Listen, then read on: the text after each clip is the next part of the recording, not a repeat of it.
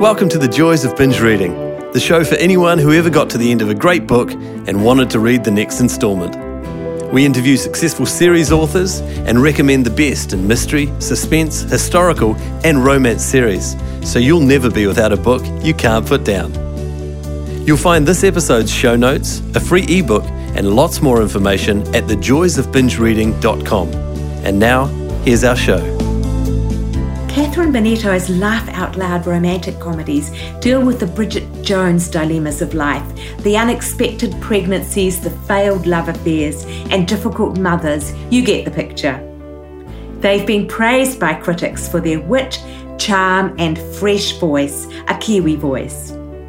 Hello there, I'm your host Jenny Wheeler, and today Catherine talks about the darker side of rom com, working on top TV shows like The Bill, and marrying your best friend. But before we get to Catherine, just a reminder the show notes for this episode can be found on the website thejoysofbingereading.com. That's where you'll find links to Catherine's books and website, as well as details about how to subscribe to the podcast so you don't miss future episodes. And now here's Catherine. Hello there, Catherine, and welcome to the show. It's great to have you with us. Now, look, I'm, it's predictable, I know, but I like to start with this once upon a time moment thing, and that is when you decided to write fiction, did you feel as if you were answering some sort of calling? Was there an epiphany or a catalyst for it? Um, no, I actually can't remember a time when I didn't write because I, I remember my first book, if you could call it a book, that I wrote. I think I was about, would have been about nine or 10 and even though I'd always written, I'd written poems, I've got scraps of paper that my grandma's kept when I wrote things for her when I was six and seven. And I just always knew I wanted to write a book, but I didn't um, actually sit down to go, now I'm going to write a novel until I wanted to be a bit older. So I went into television and did all of that, knowing that I would always write a book because I have always written. And I just wanted to be a bit more worldly and have, you know, write with a bit more authority rather than completely make it up. So I sort of started, can't remember how old I was, in my 30s. And that's when I felt mature enough that I could actually write with authority on what I wanted to write on. But no, always, always was going to write a book. That's fantastic. Now, you've published two well received rom coms to date. Um, and I think they are fairly squarely aimed at the Gen Y and Gen X readers. Was it a case of writing what you like to read, or was it more strategic that you thought this is where the market is?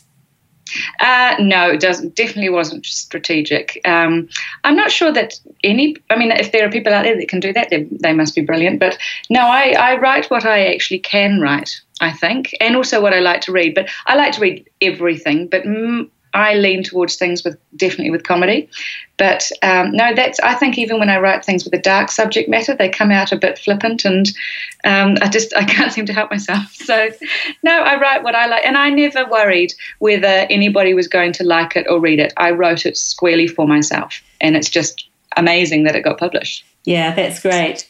Your debut novel was How Not to Fall in Love, actually, which also sounds as if you've got a very keen ear for the current market. And it was a play, I think, on that much loved movie Love, actually. I'm not sure if you chose the title. And your heroine worked in TV, but that was easy for you because you worked in TV as well, didn't you? Yes, I've worked in TV since I was 22, I think. And so in that book, she's got my exact job. And um, and I just I know I love but the behind the scenes TV is so funny and so nuts and full of so many odd characters. You've got so many different people from different walks of life trying to make the same thing that I just had to write something that was sort of semi based behind the scenes because it's I had such a wonderful time working in television and everybody was quite nuts. So no that was pretty fun and it's funny, you know, the little mentions about getting the different um, extras that have to fill different roles and things. There's a real comedy with all of that as well.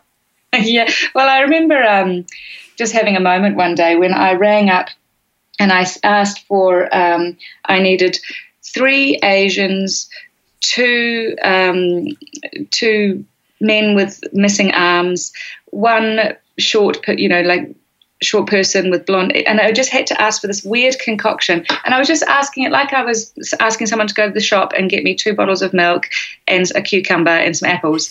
And I thought, God, my life is really weird. And that, and the person on the other phone was like, Yep, okay, three Asians, two people with missing arms. Yep, they got the amputees, and I'll have it. Okay, bye. Bye. what a weird, what a weird conversation I just had. But it was so normal. That was my normal. Yeah. So, To put it in a book because it is it happens every single day on every single set. yes. And you've cringed about the way that the plot line parallels the Bridget Jones movie. That was really what I was looking back to because there's various things in your story, and we won't give any spoilers that do parallel what happens in Bridget Jones' Baby, that movie. Mm. Um, and you, but you say that that was written before the movie even came out. And, and obviously, I think you wouldn't have done something so obvious if, if it had already been out. Um, yeah. But I think that being a TV probably has helped you be very wired into popular culture. Would you agree on that? Yes, I think so. And and I, mean, I think I have had my books likened to the Bridget Jones um, style of rom com. And no, when I and the the thing is, a book takes so long. You write it, and then you you send off your story that you've taken maybe a couple of years to write and formulate and whatever. Then it might take another year for them to edit and back and forth, and they choose the title and they choose the cover, and then it's got to go to print, and that's maybe another six months. So by the time your book is out, it's you've finished it ages ago and probably never want to read it ever in your life again because you've read it so many times. And so when I watched that movie at home my jaw was on the floor. I just couldn't believe it. But yeah, and I thought, yeah, maybe working in television, you know, has has me into that popular culture, most likely. Yeah. Yeah. But I also read a lot of that kind of stuff as well. Yes. Yeah. And I've got to ask, do you watch Love Actually yourself every Christmas like some of the devotees? we did for a while. I think I'm. I think I've overdosed now.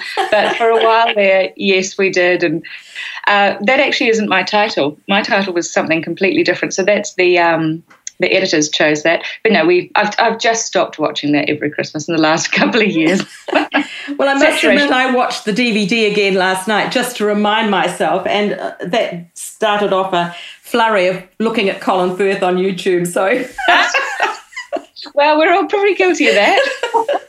He's a very good interview subject, I must say. But yeah, uh, and handsome. But you you say that you don't like your romance too fluffy. And like many rom coms, there's very little sex in, in your stories. It's all more implied than, than actually graphic. Um, how do you like to take your romance yourself? Um, probably just just like the books. I prefer. I like the little things um, rather than the. I really can't bear flowers and chocolates and all that kind of declarations of adoration. I just I can't bear it. I think remembering tiny little things um, is way more romantic than, and also joking around. I think you should marry your best friend. I think you should date your best friend. I think you should, um, you know, have a bit of fun with them. Yeah, yeah. Flowers and and down on one knee makes me want to vomit. Could I be so personal as to ask, did you do that? Did you marry your best friend? I did, I did, and he, we got married in a registry office. We decided to do it for a visa because I've got a British passport, and so we are like, okay, let's just go do it now. And then my husband, well, husband to be, thought, oh, I should probably propose because we were just, I was in the pool and he was beside the pool, and I thought, you know, we could just get married, and then I think you can come to England with me. And so then he goes, I should propose, and he pretended to get down on one knee and he had sushi in his teeth, and I told him to go away and. and then um, and then we picked the next day off we had from work because we both worked together on Shortland Street, and we just went off to the registry office. I wore a denim skirt and my hair in pigtails, and we got married. And we just rang everybody the night. My husband rang everybody the night before and said, "Hey, what are you doing tomorrow? Can you come to the pub? I'm getting married." And people were like, "To who?" And I was meeting a lot of his friends at the pub, and he'd, they'd come up and go, "Hey, congratulations! Where is she?" And I'd turn around and go, oh, "It's me. We're married." and that's um, 17 years now. Wow, that's wonderful. That's a great story. Yeah, yeah, yeah. I find I think that's romantic. I'm, I'm way off, but yeah, I find that way more romantic than a big fluffy white dress. that's lovely. Look, your second novel, Make or Break, tackled themes of family betrayal and anxiety. And your central character, Jess, is a hyper anxious type of person. I must admit, there were times when I got irritated with her because she was so hyper anxious. Um, but you're pushing the rom com boundaries a little bit further here, aren't you? And it's, it's definitely a development from the first book. What's been the reaction to that? Uh, well, it's interesting actually because people do find Jess um, irritating. But then, so my, my youngest son suffers from anxiety just in the last couple of years. And, you know, it is intensely irritating sometimes. That sounds really callous.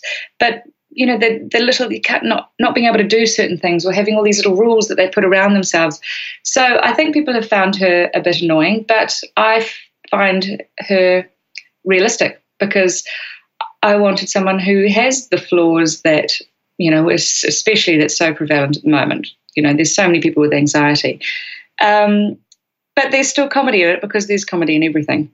So people, I, I, I get some reviews where people absolutely love it and they really like and then I get some reviews with like I hate that lady. I, I, have no problem with it and yeah I think I have pushed the boundaries of the rom-com there but um, the uh, that's what I like to read a bit of reality a bit of darkness in a rom-com because otherwise it doesn't feel real to me. Yes. I must say I did think there was probably someone close to you who had anxiety because it does come across as incredibly, it's got a real ring of truth about it. And that partly helps you to accept it because you do have that feeling of empathy for someone who might feel like that. So it definitely works, I think. Yeah.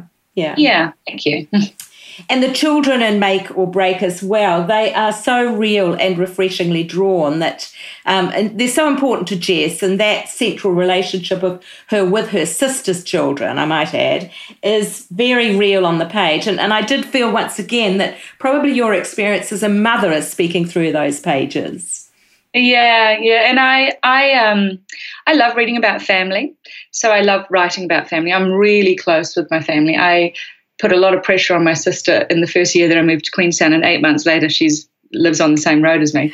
So um, we uh, we travel the world, and it doesn't matter where I am. My mum turns up and stays for a month, and so um, writing about family is actually really important to me. I love the dynamics that because, that you're forced together with these people that might not, you know, necessarily be your kind of person if you chose them. But but also my children have gone everywhere with me. We include them in everything. So I really I love putting children. I also like putting dogs. I always put children and dogs. I say always. I've only. the third one's got children and dogs as well. yeah, that's great. That's lovely. We've referred to your TV career, and you've worked on some quite top-notch shows like um, the Bill and Death in Paradise. I think you started out, though, on New Zealand's own long running soap, Shortland Street. Listeners in places other than New Zealand may not be so familiar with that show, but here in New Zealand, it's a total institution. Yeah. It's our, certainly our longest, probably only long running uh, soap. So tell us how you got your start and how that uh, career evolved. Uh, well, I just decided that I wanted to work in. I thought I wanted to be a director, um, and so I just rang a few people and started to work for free on anything. And I think I remember I watched. Um, it was like Survivor or Treasure Island, and my first job was watching hours and hours of footage and then writing down what happens with the time code. And that was my. I worked for free so that I could, you know, say, "There you go, I've done something in television." And I remember I had to listen in stereo to a goat's throat being cut. It was it was oh. awful. And I watched all the boring footage. You know, when you see all those Survivor films, yes, you get to see the drama. But man, there are is hours of people just picking up rocks. It's awful. So I did that, and then um, I um, somebody at Shortland Street I think told me that they'd turned down a, a, job, so it was still going, and I just got the job. And then from Shortland Street, I met my husband, and we moved overseas. And I think we just I don't know, I applied for jobs that I wanted to work in, and um, we I generally got them actually. we also worked on Coronation Street. I wanted to go from Shortland Street to Coronation Street. It was my aim, and then and we did. I only did a few days, but I did it. and w- were you directing or? No, I, assistant director. So I'm a was. I don't do it anymore. A second assistant director, which okay. means you just organise in the background. Lots of organising. Mm-hmm. Yep, yep.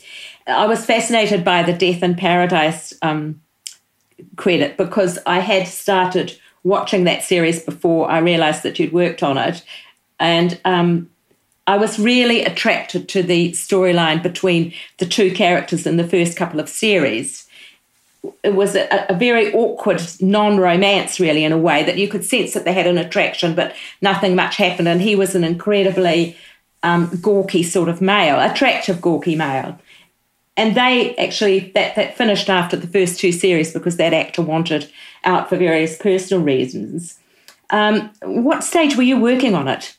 Uh, not that those two seasons. I was on the third season, um, and my husband did. We were in the Caribbean for six months, I think. And my husband did the majority of it, but I did bits and pieces. Um, and so yeah, the the I didn't ever see the first two seasons, so I got to know. But I I got to know um, Kris Marshall, who was the main character on the on the third season. Yes, he might have yeah. done.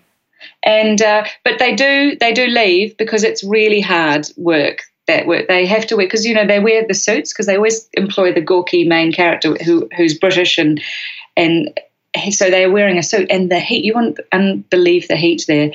They I couldn't even wear just a.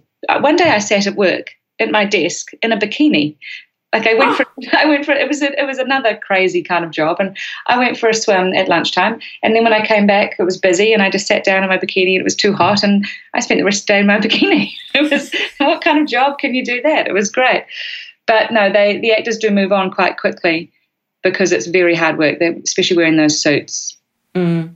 and it's a crazy life out there. And I suppose actually for any actor being stuck into a long running TV series, it limits the rest of their options, doesn't it? I mean, or, or yeah. I guess. But every actor that takes on a job, most of the jobs are about, you know, my husband's on a job that's obviously nine months. And yeah, it does definitely take you out. But in, in ones like the Caribbean, you're taken away from your family as well. So um, Kris Marshall had one child while he was there, and his wife came back and forth. But he's got two children now, so it starts to you know limit where you can go and how long you want to be away. Yeah, I know that um, Ben Miller, the first guy, he he gave it up because his wife was expecting. So that's exactly. Yeah. Yeah. Yeah. Now you've spent quite a few years as an international nomad, as you've mentioned, but now you're back. Sounds like you're quite well established in Queenstown. But how do you keep yourself inspired and wired? Uh, well, we still travel a lot. So yes, we live in Queenstown now, but it's it's more of a base rather than what we used to do before, which we just had four suitcases, and for four years we just moved from place to place to place and figured it all out as we went. Um, so now we actually we're unpacked in one place, but we still we still travel a lot. Um, I think because I haven't lived anywhere for a really long time. I've got friends all over the world. So my interactions are with friends who are doing exotic, and they're a lot of the time they're in television. They're always somewhere exotic doing something weird with a whole bunch of other weird people. And so it's quite fun. And depending on where my husband gets his job, is where we jump on the plane and we go there and we find new friends, and the boys find, my children find new friends. I bribe them actually to make friends now. If I hear anybody speaking English, I say, I will get you that Spider Man toy if you go and talk to those people. And my children have started bargaining. They look at the kid and they're like, yeah, Spider Man toy and $10. I'm so desperate for them to make friends when we're in these all these places. So I go, okay, Spider Man toy, ten dollars and ice cream. Go, go. And half an hour later, we've got some new buddies for a week. So I think that I don't have a um, stationary life, and that keeps me very inspired. That's introducing networking at a very young age, isn't it? They're so funny. They're so uh, hilarious where they just look the child up and down and think, nah, it's not worth it. Terrible. How old are they now? I have one just about to turn 13 and just about to turn 10. Uh huh. Well, they're, they're certainly at an age where they can cope with that, I think, yeah. Oh, yes. Well, they don't know any different, actually. So, um, yeah, it's their norm. Yeah. Look, as a former TV director, you've got the ideal experience and context to turn your novels into scripts, and, and they definitely are properties that I could see a director being interested in. Have you have you any thoughts of that yourself? Well, I've had um, on the first book, I've had a movie offer and a TV series offer um, from contacts I've had in, in the industry, but my agent turned them down because they want more money, I think. Um, so I'm not sure whether I get much control over that. I haven't quite read that part of the contract. But uh, what I intend to do is once I'm, I've written my third book, which I'm currently writing, I'm then out of contract with my publishers. And I would really like to turn the first book into a screenplay because I originally started it as a screenplay and found that I wanted to tell more emotion. I wanted more internal thought. So I, I changed it and wrote it as a book, and now I think I'll go and do the screenplay. And then I do have a lot of contacts, and um, I've got a female um, director friend who is winning awards, and she's she's pretty amazing. So I might approach her. We'll see. yeah, yeah. You'd certainly have a feeling for how to do a screenplay after having worked in the industry for so long. It must be almost there in your blood. yes, I think well, for so many years I've read scripts, mm. and it becomes um, I think when you first start reading scripts, it's it's quite hard because you haven't got description or anything like that. But then it just became I could see an entire TV show visually while I read those scripts. So if I yeah, I think it's pace and all that kind of stuff. I think yeah. would yeah. come quite naturally. Yeah. Yeah. So turning perhaps to your wider career away from the specific books, you scored a coup by getting one of the marquee publishing brands in Simon and Schuster to publish your first book. Tell us the story of how that happened. Well, I did a writer's course with Curtis Brown, who are an agency in London, and they put did a online writers course, the first online writers course, and which was brilliant because I can't remember where I was living at the time, but I wasn't in London, which meant I could do it from anywhere. And it was all on this platform, and there were 15 people from all over the world, and it was absolutely brilliant. And at the end of it, they said, um, please send us your manuscript as first right of refusal, and then after that, you can go on to other people. So I did that, and um, I picked Alice from Curtis Brown. She's absolutely brilliant and she's crazy, and I love her. And she took it on in a week, and we worked on it for a couple of months. Uh, with her brilliant insight. And then um, she approached publishers, and that part's really hard because you think you've done you think you've just nailed it when you've got an agent, but you don't realize that then you've actually got to get a publisher to come on board. And when the no's started coming in, I thought, oh, so long, I've worked so hard. And then Simon Schuster came along and said yes, and they gave me a one book deal. And then I think, based on the feedback from that first book, they um, quickly got in contact and did another two book deal straight away. Great, yeah. And how long ago was that? I think it was 2015, the end of 2015, because um, How Not to Fall in Love actually came out in January 2016. Now, I always ask this question: Was is there one thing you've done, perhaps more than any other, that's the secret to your success? Would it have been doing that course, or something quite different?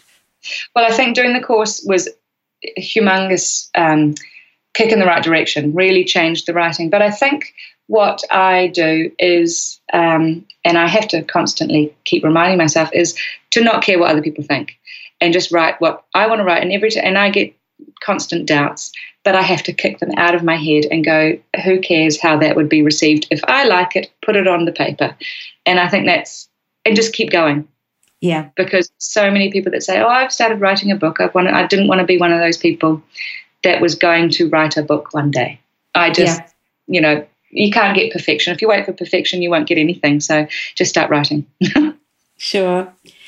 Um, in, t- in terms of where it fits in the genre frame, would you just, you've talked about it as a rom com. I'm just wondering about this label of chick lit. I've had a couple of people on the show in recent times, and funnily enough, both Kiwis, who have their sort of real gripes about that chick lit kind of label because they say it's a pink and fluffy ghetto that women writers get pushed into. Mm. Catherine has said that even when she when she tries to write something that's a little bit more serious or um, dark, that she's chastised because it's not suitable chick lit material. Yeah. Um, what do you feel about that yourself? And having written this anxiety-ridden hero heroine for your last book, um, do you have an opinion on that? Yes, I don't. Um, I have two sort of opposing opinions, really.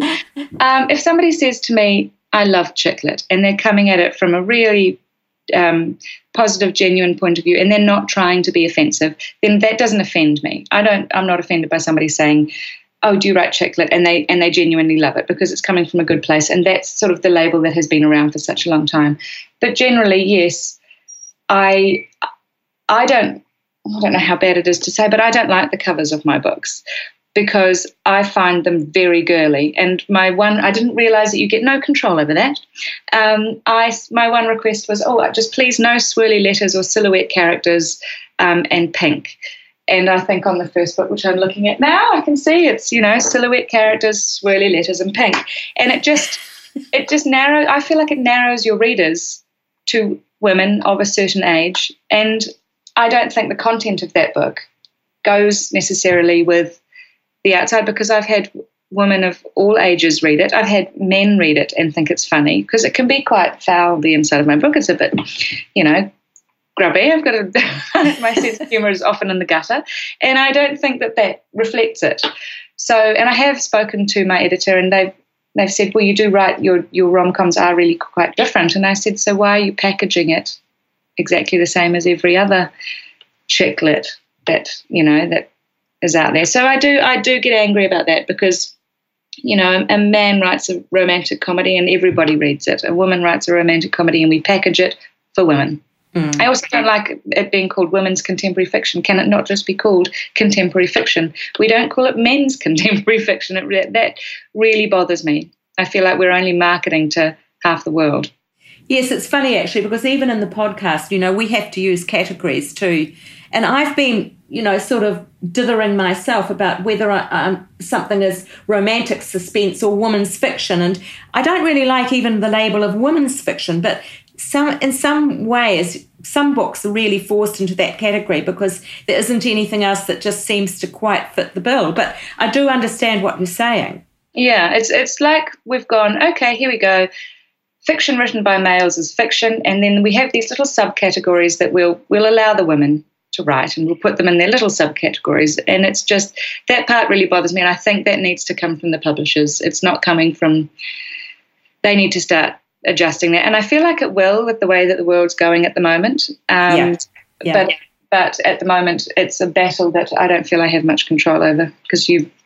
You know, it's not even my title or my cover. no, that's right, and, and those those two things are such a large part of the marketing drive, and and I guess readers are also responding to pick, the elbow reaction of just picking up something that they recognize. Yeah. I, I, understand what this is, and I've read that sort of thing before, and I enjoy it. So you can understand it from their point of view as well, really. Yeah. Yes, I can. It just doesn't mean I like it. Look, are you inclined to overachieve? And, and when you get stressed out, how do you like to relax? Um, I think I over uh, plan to achieve and then get very upset when I don't achieve my giant list of things that I want to do. But um, I, I'm pretty good at relaxing. I have a dog that's sort of a farm doggy type thing, and we live very close to a lake and lots of hills, and I just go on humongous walks. And and then if I really, really, really can't even do that because I need even more, I just shut my curtains and lie on my sofa and read a magazine. Oh, that's lovely. Look, it is called The Joys of Binge Reading, this podcast, and we do always like to ask people about their own tastes in reading. I mean, the thing is predicated really on the idea that there's been a shift in reading to series reads, but reflecting the binge watching on TV, that particularly now with digital publishing, people can buy the next installment at midnight if they want to yes. online. Um, so, I guess you always have been a reader, I would guess that. What do you like reading now? And is there anyone you're binge reading at the moment? Um, there is one that I've just uh, I'm gone back to the beginning of, which is David Sedaris, if that's how you pronounce his last name. So, but he's he's not fiction. Um, and I really enjoy his books. And the other one that I read frequently, I use it as a palate cleanser actually between genres, is um, Spike Milligan's war memoirs. I absolutely love them. So I might read a, a, horrible thriller that keeps me up all night and has just been amazing, but I'm really creeped out. I'll have to go back to Spike Milligan for a couple of books before I move on to the next genre. But there's not the last um, fiction series that I actually remember binging on was Harry Potter. But I will I'll read almost anything and everything. And if I find a book and, and I like Douglas Adams, I remember when I discovered him, I just wanted to keep I reading every book I could.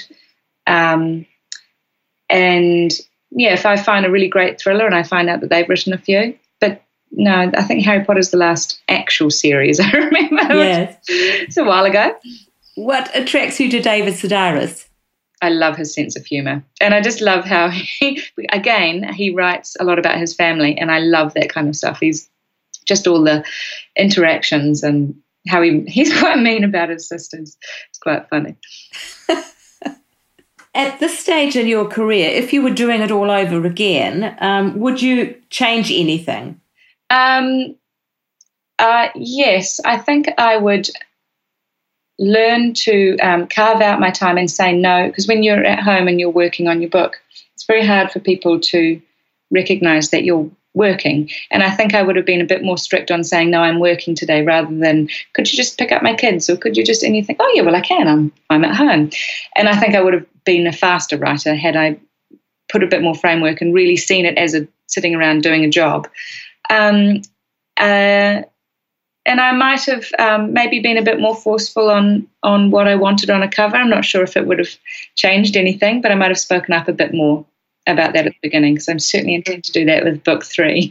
So that brings us to book three. Actually, tell us about book three and where your career is going. I'm, I'm interested in whether you've got five books and a movie script in your list of things to do. I definitely want. To, I will always keep writing, whether I'm um, whether I'm being given book contracts or not. Um, but the next one, it seems like I'm going a little darker each time, actually. My editors were a little worried that I'd gone off genre, and I sent a huge email saying, No, no, no, I haven't, blah, blah, blah, blah, blah. And then, probably chapter 15, it turns out that actually perhaps I have. But um, it's no, it's I'm still really enjoying it, and there's still a lot of comedy in it. The romance is toned down a bit, and I've got bullying and death in this one. So the first one was just, you know, the tragedy of pregnancy. The second one had, you know, betrayal. And this one's got bullying and death. I seem to be getting darker and darker. But I'm really enjoying it. Set in England again. And um, it's around a, a woman who's lost her husband and her daughter is being bullied and just how she gets herself out of that with the help of her family.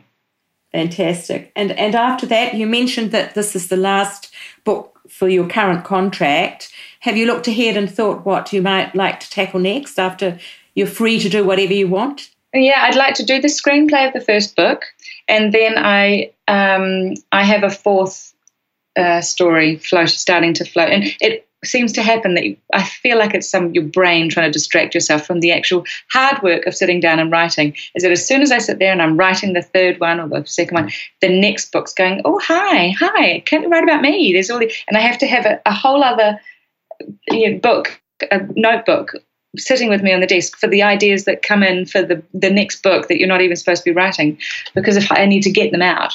So there's a I, yeah, there's definitely a fourth book floating around in there at the moment. I can see the characters. And all contemporary? Yes, all contemporary. I wouldn't mind writing a really dark thriller, um, which I also have an idea for as well. I want to see how dark I can go, and I want to see if I can not put, not take, you know, take the piss out of it. Actually, I want to see if I can actually not try and put jokes in and actually be dark. But we'll see. That, could be, my little test thing. I'll keep it. and tell us a bit about your working day. Do you have a set routine that you, a number of words you try and get done every day, or how do you approach the production side of it? Uh, no, I find I get anxious if I sit there and have a, a word count that I have to try and hit because I realize that as soon as I sit there, I'm forcing words that aren't good, or I mentally might stop when I could keep going. So I, I don't have that um, pressure, I make sure that I go and do a big amount of exercise first, so the big dog walk, um, and that gets my brain, you know, clear and going. And often I actually have to stop. I've got a little rock that I sit on with the view of the lake, and I've written an entire chapter up there on my phone, just sending myself little text messages um, because I get so many ideas walking. And I try not to go with friends actually because they distract me. so I go, me and my dog, and then I, will get some ideas, and then I come back to the desk and I write until it's time to go and be a mum again. Great. Yeah. So it very much is a full time job. Yeah, a little bit. Would you ever consider being indie published and publishing yourself? Uh, I was intending to on the first one. Um, I had no problems if if a publisher didn't pick it up going and publishing myself. And yeah, if if I realised because I did meet another editor who wasn't my own, and she's and I said told her my experience of the sort of the lack of control over certain things, and she said, yeah, that's actually what we do. The entire book is packaged, the cover and the title are all sorted, and we approach the author when it's gone through every other department. So the the idea of actually having full control in indie publishing is um, yeah, it sounds quite nice. but I'll see. I'll see what it's like once I've um, once I'm out of contract. A friend of mine did indie publish, and she said it's so hard actually getting it into the bookstores because as soon as you ring up and you say you're indie published, it's very hard for them to take your book. Yeah, yeah, that's exactly right. There's, there's a definite advantage to being certainly with a publishing company of the level of Simon and Schuster. Yeah. No doubt about it. Yeah. Look, where can readers find you online, and do you enjoy interacting with readers? Um, I enjoy interacting, but I don't enjoy saying stuff to the the net as a whole, like just sitting there putting my thoughts on Twitter. I find that well, I haven't got time for one. But if somebody contacts me, I will always contact them back because I, I think that's wonderful. So yes, I really enjoy interacting, but I don't enjoy the one sided you know notion of hi, this is my thought for right now. I hate it actually. I really hate it. Yeah. So I'm on Twitter, but that's only because I have to be. But if people contact me, I love love to hear and I love contacting them back. I'm also on what's the other one? Instagram. I'm on that. And then I have Facebook, but that's just to find my friends around the world wherever they are. So that's actually personal. Right. Yeah. Yes, that's one thing about the indie. If you go indie, that you you really do need to do quite a lot more of the push out kind of um, social media, which a lot of writers do find.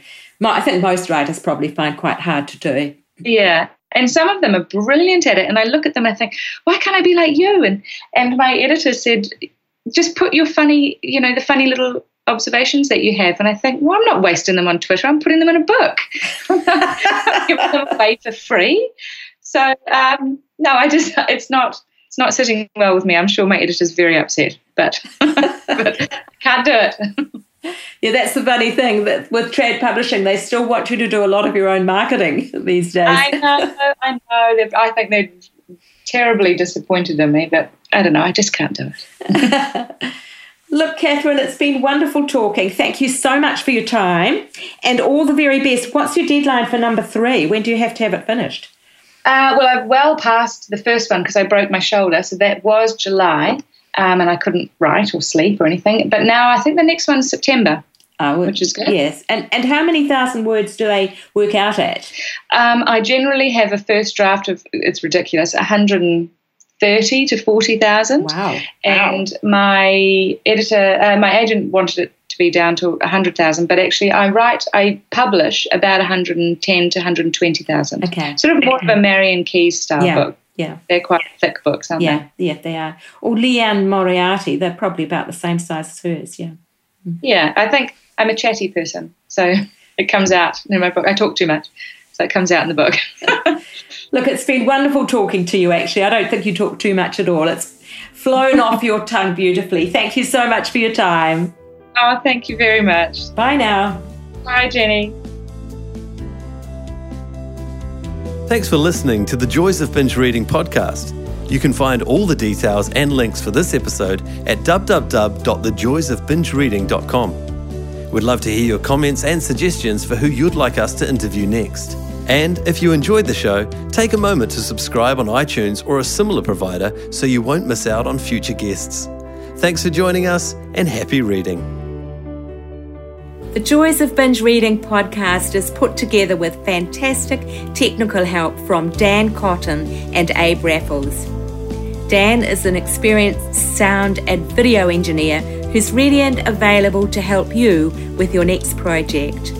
Seek him out at d.c. dcaudioservices at gmail.com. That's D for Daniel, C for Charlie, audio services at gmail.com or check our show notes. He's fast, he takes pride in getting it right, and he's great to work with. Our voiceovers are done by Abe Raffles, another gem of sound and screen. Abe has 20 years of experience on both sides of the camera slash microphone. as a cameraman director and also as a voice artist and TV presenter. I think you'd agree that his voice is both light-hearted and warm. He is super easy to work with no matter what the job. You'll find him at abe, A-B-E, at pointandshoot.co.nz. As I say, the full details in the show notes on the website. That's it for now. Thanks for listening. Hopefully, see you next week. Bye.